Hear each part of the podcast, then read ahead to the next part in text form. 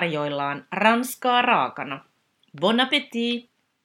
Minä olen Johanna Isosävi, ranskan kielen dosentti ja filosofian tohtori.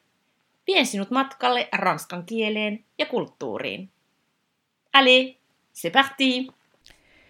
Tässä jaksossa puhutaan suomalaisista ja ranskalaisista koronakylteistä, joita olen itse tutkinut – ja tänään minun haastattelee aiheesta filosofian tohtori Tuuli Holttinen, joka on ahkerille podcastin kuuntelijoille tuttu muutamasta aikaisemmasta jaksosta. Tuulihan on itse tehnyt väitöskirjansa pyynnöistä ja kertoi tuloksistaan ja pragmaattisen kielitaidon oppimisesta jaksossa 50. Tuulin väitöskirja liittyy läheisesti kylteissäkin esiintyviin pyyntöihin ja käskyihin, joten Tuulihan on mitä sopivin haastattelija tähän jaksoon. Tuulin kanssa ollaan tehty muutenkin yhteistyötä puhuttelututkimuksen tiimoilta. Tästäkin on kuultu Ranskaa raakana podcastissa. Tuuli on kertonut Ranskan sinuttelun ja teitittelyn oppimisesta jaksossa 15, ja hän haastatteli minua ranskalaisten opettajien puhuttelukäytännöistä jaksossa 16. Tästä huomaat, että jaksoja on mennyt aika, aika paljon eteenpäin. Nyt ollaan jo yli sadan, mutta tosi hauska nähdä sinut ja kuulla sinua jälleen Ranskaa raakana podcastissa. Tuuli, tervetuloa. Kiitos, tosi kiva olla taas mukana tässä podcastissa. Ja jutellaan tosiaan tänään ää, tästä tuoresta tutkimuksesta, jossa olet tarkastellut niin sanottuja koronakylttejä, eli koronapandemian aikana julkiseen tilaan ilmestyneitä kylttejä, joissa esimerkiksi kehotetaan käyttämään maskia tai pitämään etäisyyttä.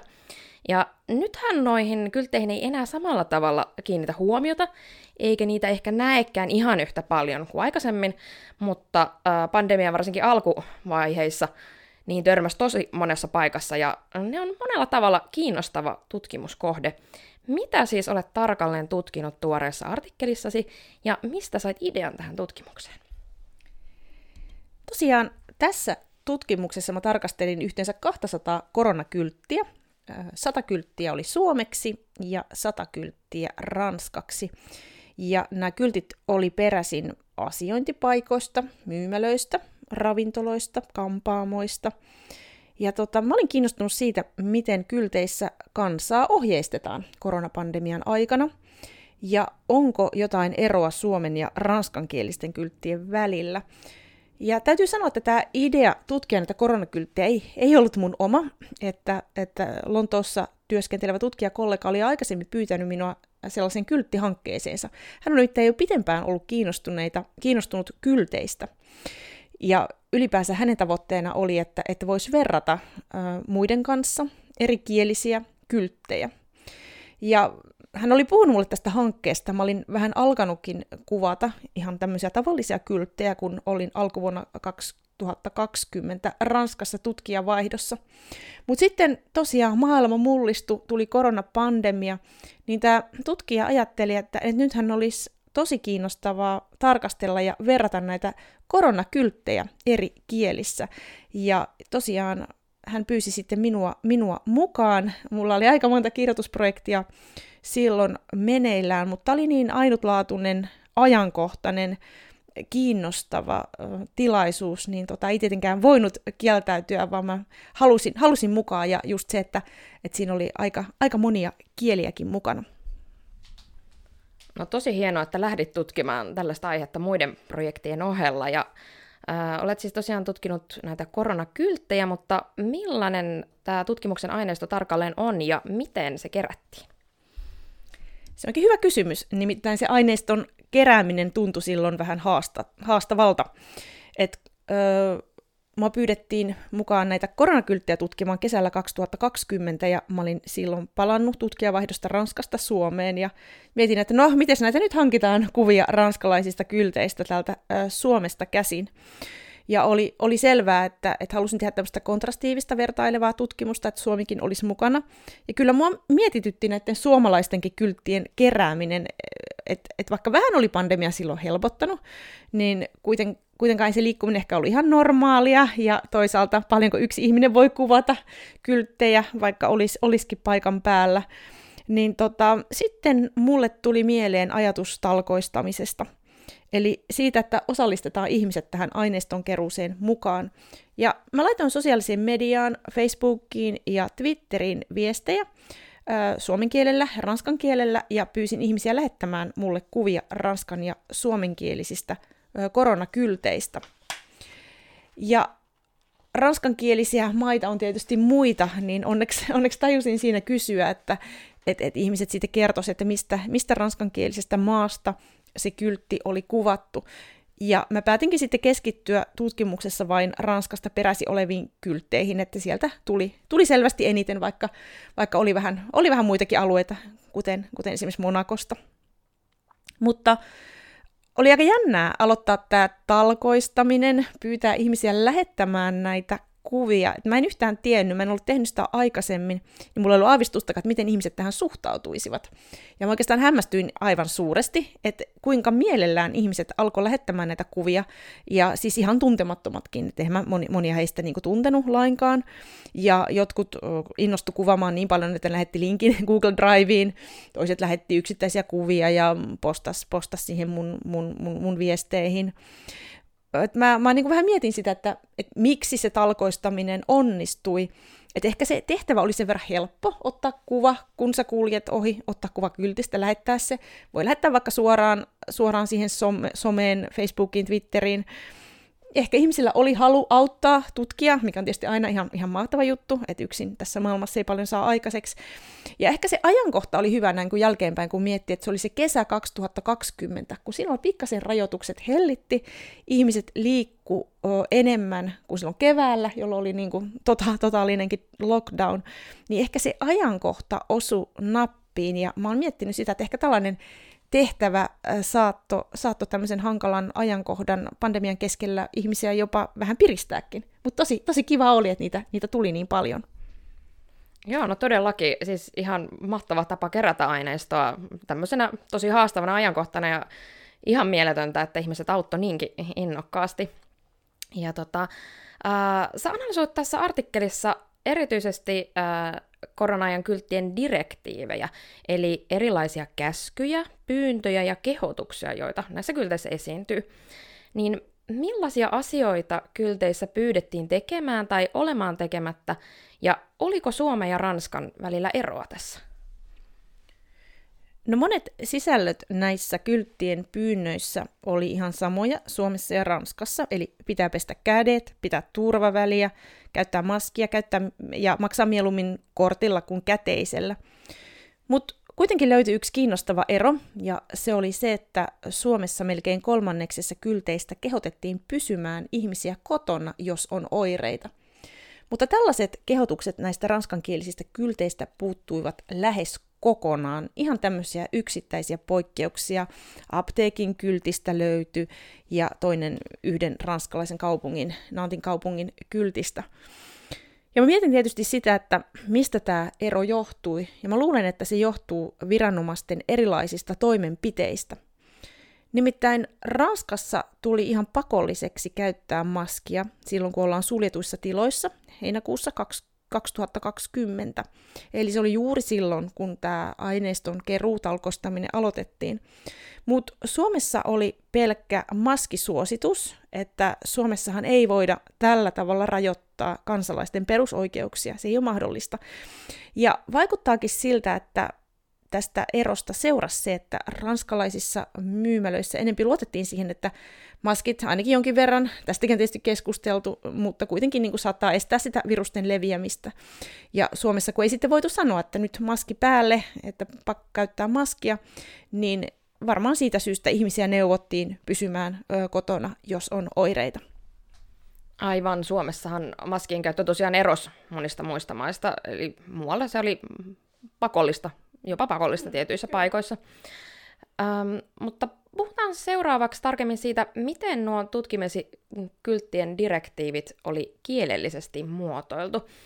Ähm, aiemmassa podcast-jaksossa, jossa keskusteltiin äh, mun väitöstutkimuksesta, oli puhetta direktiivien suoruudesta ja epäsuoruudesta. Ja tällähän tarkoitetaan sitä, että sama pyyntö voidaan muotoilla esimerkiksi käskymuotoa käyttämällä, eli pese kädet, tai kysymysmuotoisena voitko pestä kädet, nyt tälleen karkeasti jaoteltuna.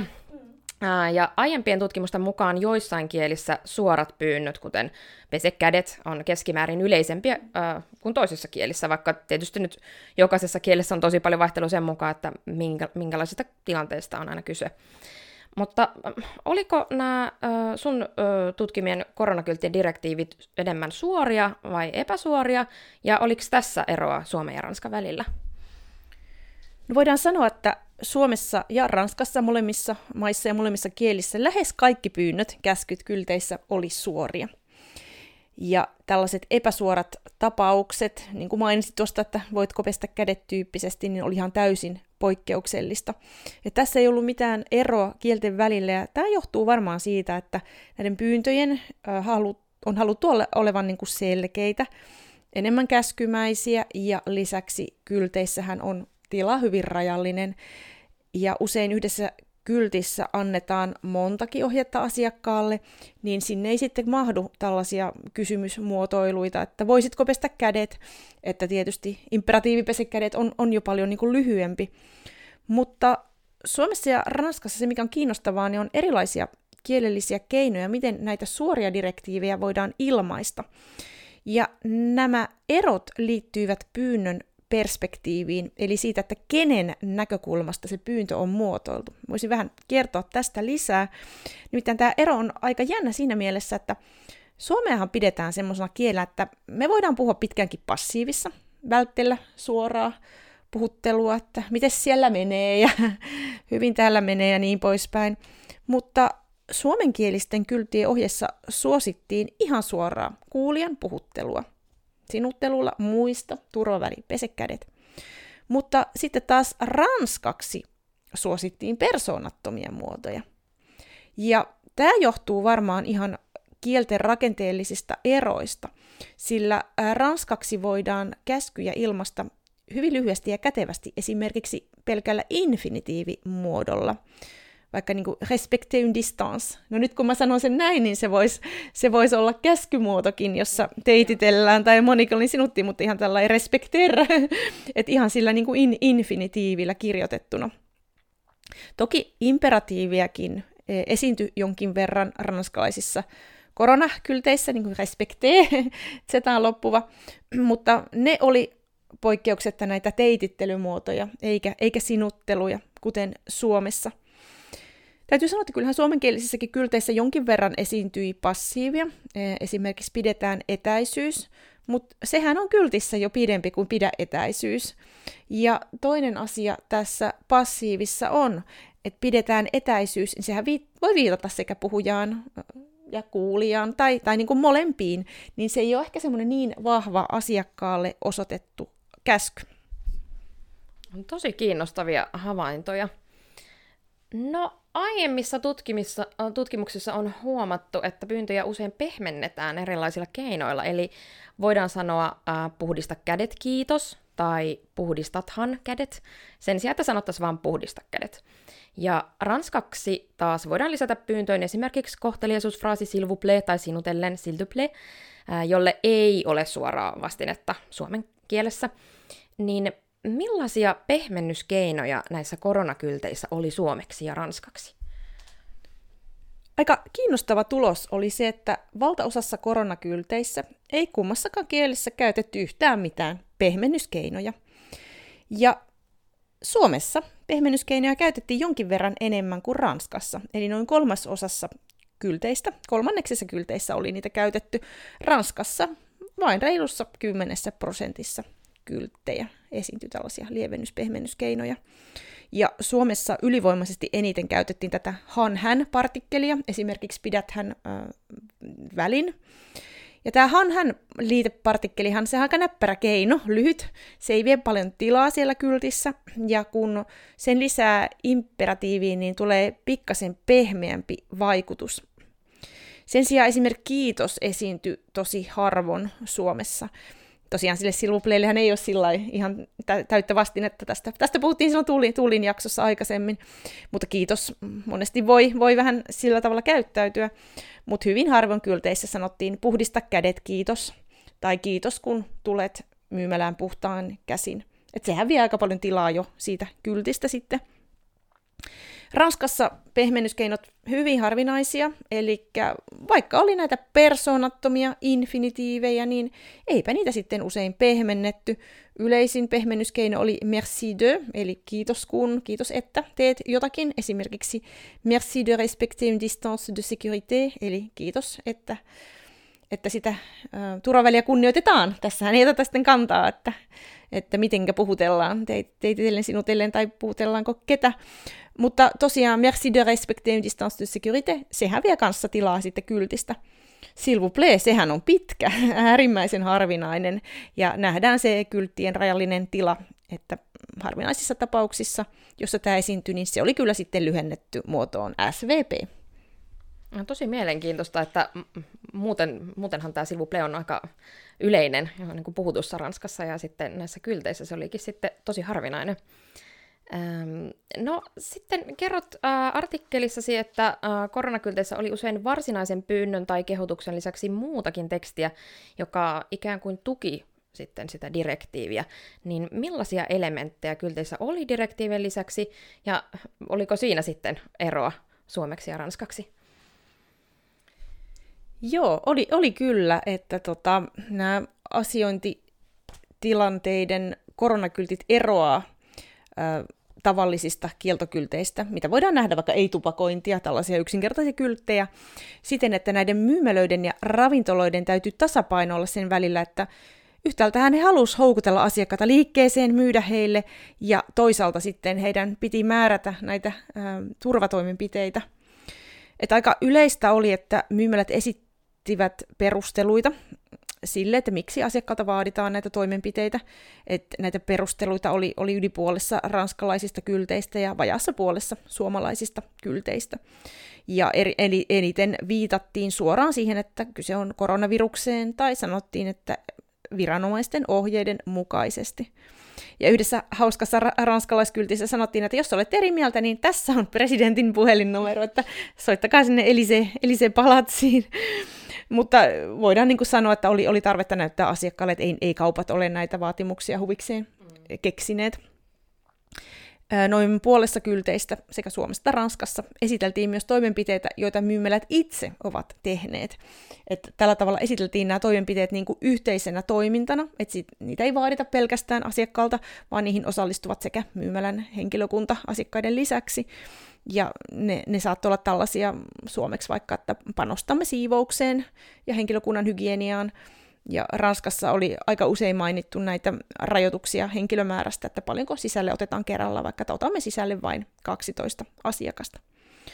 No puhuttelun tutkijana oli tietysti kiinnostavaa, että jonkin verran näitä puhuttelumuotojakin esiintyi kylttien aluksi, ja suomeksi käytettiin hyvä asiakas, arvoisa asiakas, vastaava muoto ranskaksi cher client, Ähm, Suomessa nämä oli vähän yleisempiä kuin Ranskassa. Ja sitten kylttien lopussa esiintyi toisinaan kiitoksia. Nämä oli Ranskassa pikkasen yleisempiä, mutta samantyyppisiä rakenteita molemmissa kielissä, että kiitos ymmärryksestänne, merci de votre compréhension. Eli kiitettiin asiakkaita ikään kuin etukäteen siitä, että he noudattavat näitä ohjeita. No niin, nyt ollaankin kuultu aika paljon siitä, että mitä kaikkea niissä kylteissä oli, ja, ja todella mielenkiintoisia tutkimustuloksia kaiken kaikkiaan omasta mielestäni.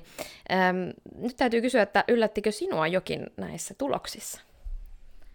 Yllätti itse asiassa hyvin monikin asia, että että näissä kylteissä ei nytkään monet asiat, joista on tutkimustietoa, kun ollaan direktiivejä, ollaan pyyntöjä tutkittu, niin kuin itsekin viittasit, että käytetään paljon niitä sellaisia, vaikka esimerkiksi kysymys, kysymy, kysymysmuotoisia pyyntöjä, että ei niin suoria.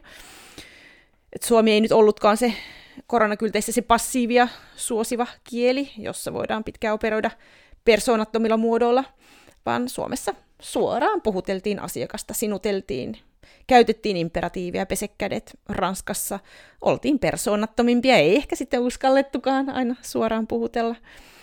Käytettiin sitä infinitiiviä. Ja toinen yllätys oli se, että Suomessa käytettiin enemmän pehmennyskeinoja kuin Ranskassa.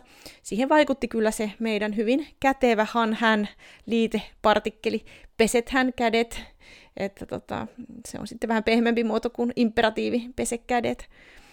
Ja kolmas yllätys oli se, että suomenkielisissä kylteissä oli enemmän nominaalisia puhuttelumuotoja kuin Ranskassa, ja se oli itselleni varsin, että mitä, mitä ihmettä, että meillä oli enemmän tätä hyvä asiakas, että kun me vähän vältellään nominaalisia puhuttelusanoja, eikä mm, tietysti ei näissä mitään ro- rouvitteluja ollutkaan, mutta siis ylipäänsä me käytetään tosi tosi vähän, vähän niin kuin puhuttelusanoja, niin tämä asiakassanan suosio oli kyllä yllätys. Eli voidaan sanoa, että, että tällaiset kyltit, nämä oli nyt koronakylttejä, mutta ylipäänsä kyltit on aika semmoinen oma genrensä.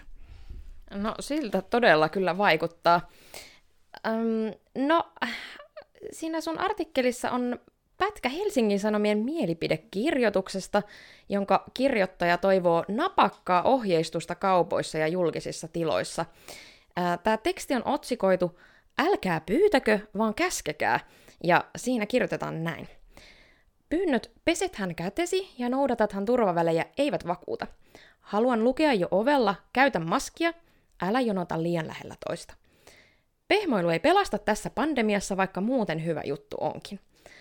Öm, no, miten sä tulkitset tämän mielipidekirjoituksen sun tutkimustulosten valossa? Tähän on tosi kiinnostava kommentti, joka kohdistuu Hannan liitepartikkeliin ja kirjoittaja arvioi sen negatiiviseksi näissä koronakylteissä. Ja syyksi hän kertoo, että se oli liian pehmeä. Eli ei hänen mielestään ole tarpeeksi direktiivimäinen käskevä, että ikään kuin hän, hän tarkoittaa, että asiakas voi valita noudattaako ohjetta, peset hän kätesi. Ja mietin sitä, että tähän negatiiviseen tulkintaan saattaa olla syynä se, että, että hän partikkelia voidaan liittää enemmän sellaiseen positiiviseen kohteliaisuuteen, eli, eli esimerkiksi tuttujen ystävien väliseen kanssakäymiseen kuuluvana. Et se ei ehkä, ehkä sitä ei ainakaan tämä, tämä kirjoittaja assosioi sellaiseen negatiiviseen kohteliaisuuteen, joka tarkoittaa semmoista etäistä, hierarkkisempaa kohteliaisuutta, ei niin tasa-arvosta. Ja mä luulen, että kirjoittajalla on, on varmasti ollut aito huoli siitä, että tu, tulee, tulevatko ohjeet noudatetuksi, ottavatko asiakkaat tarpeeksi vakavasti, että et jos siinä annetaan vähän sitä liikkumavaraa heille näissä pehmennyksissä, pehmeissä pyynnöissä. Että tämä on kirjoittajan näkökulma, että kenties hän asiakkaana pelkäsi kovasti tätä koronavirustartuntaa. Mutta sitten taas myymälöissä henkilökunta, johto, kuka näitä on tehnyt, näitä koronakylttejä, niin heillä on toinen näkökulma. Että et varmaan osa on pelännyt sitä, että ollaan sitten liian käskeviä, että e, asiakkaat saat, saatetaan niin kuin pelotella, pelotella pois. Mutta tämä kirjoittajan tulkinta osoittaa myös sen mun mielestä, että et, et kaikki ei välttämättä tulkitse tätä ohjeen muotoa siten, kun ehkä siellä myymälässä on haluttu tai ajateltu. Että kohteliaisuustutkijana tutkijana sanoisin, että kohteliaisuus ihan niin kuin kauneuskin, kauneuskin on aina siellä katsojan silmässä. No se on hyvin sanottu. No onko sulla aikeissa jatkaa tutkimuksia kylttien parissa ja mitä sä haluaisit vielä tutkia mm, näistä tai muista kylteistä? No tällä hetkellä ei ole tarkoitus jatkaa koronkylttien parissa, mutta se mikä jäi tässä artikkelissa vähemmälle huomiolle oli, oli multimodaalinen tarkastelu, tarkastelu, eli kuvien ja värien huomioiminen, mikä olisi ollut tosi kiinnostavaa, mutta kun artikkelit on hyvin semmoisia lyhyitä, niin sinne ei mahdu kovin monta näkökulmaa.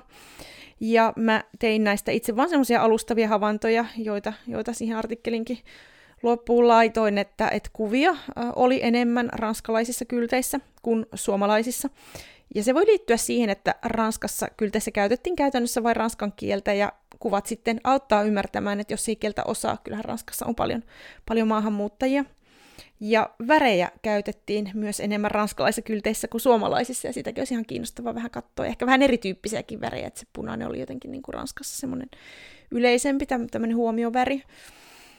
Et kyllähän näissä kylteissä olisi ö, monenlaista tutkittavaa, ja kun mä aloitin tätä tutkimusta, niin mulla oli suuri yllätys se, että et, et kylteistä, että niitä ei ole tarkasteltu sellaisesta kielellisestä näkökulmasta juurikaan, oikein niin kuin millään kielellä. Et se tuntuu aivan niin kuin hämmästyttävältä, että tota, nämä aikaisemmat ö, kylttitutkimukset ö, ylipäänsä on kohdistunut lähinnä siihen, että mitä kieliä ö, kylteissä käytetään, että on tarkasteltu esimerkiksi alueella, jossa puhutaan montaa kieltä ja on vähemmistökieliä, että et, et minkälaisia kielivalintoja on, on niin kuin tehty.